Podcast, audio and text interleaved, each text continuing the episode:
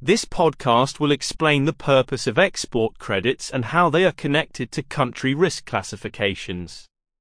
Export credits are a type of financing tool used to support international trade by providing loans or guarantees to companies exporting goods or services.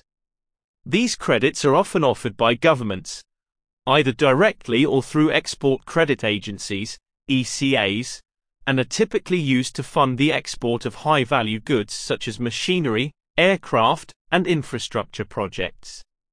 Currently, it is the Organization for Economic Cooperation and Development, OECD, that plays a major part in the rulemaking for export credit. The OECD has been involved in this area of finance since 1963. Country risk classifications. One important factor in determining the availability and cost of export credits is the country risk classification of the importer's country.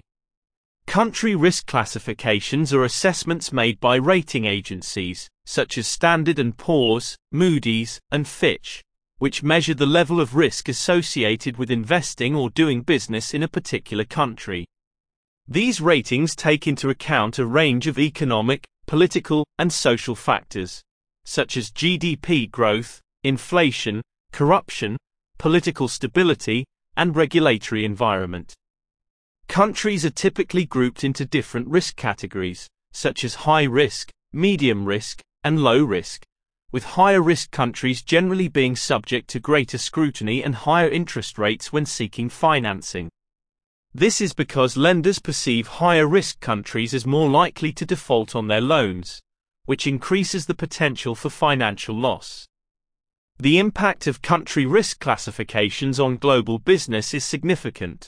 For example, companies in high risk countries may find it more difficult and expensive to secure financing for exports, which can limit their ability to compete in international markets. On the other hand, companies in low risk countries may be able to obtain more favorable financing terms and access to larger markets. In addition, country risk classifications can affect the overall flow of trade and investment between countries. For example, countries with high risk ratings may be subject to trade restrictions or embargoes, which can limit their ability to import or export certain goods. This can also impact other countries that rely on these goods or have significant trade relationships with the high risk country. To mitigate the impact of country risk classifications on their business, companies may need to take steps to improve their own creditworthiness or seek out alternative financing options. This may involve building relationships with local banks or finding private sector lenders who are willing to take on more risk. A closer look at country risk classifications. The classifications for the list on country risk range from 0 to 7. Zero means there isn't any risk of default on external debt and 7 indicates the highest risk.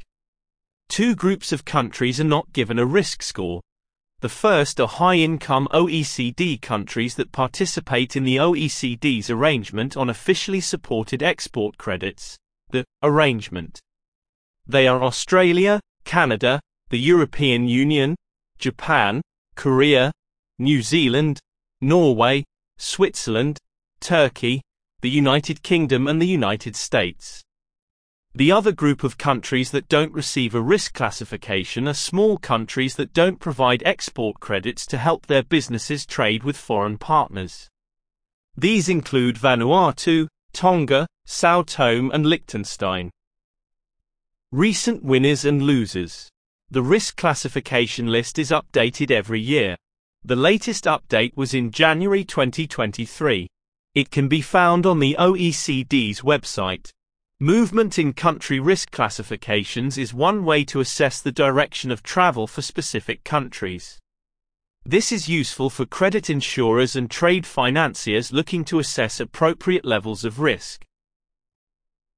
The winners Bosnia and Herzegovina and Croatia are the only two countries that have been deemed to be a lower risk than in the previous year. This is what the gov.uk website writes about Bosnia and Herzegovina that went from a rating of 7 to 6. In February 2022, Standard & Poor's affirmed its sovereign credit rating of B, with a stable outlook. The economy is underpinned by a convertible currency with fixed parity to the euro.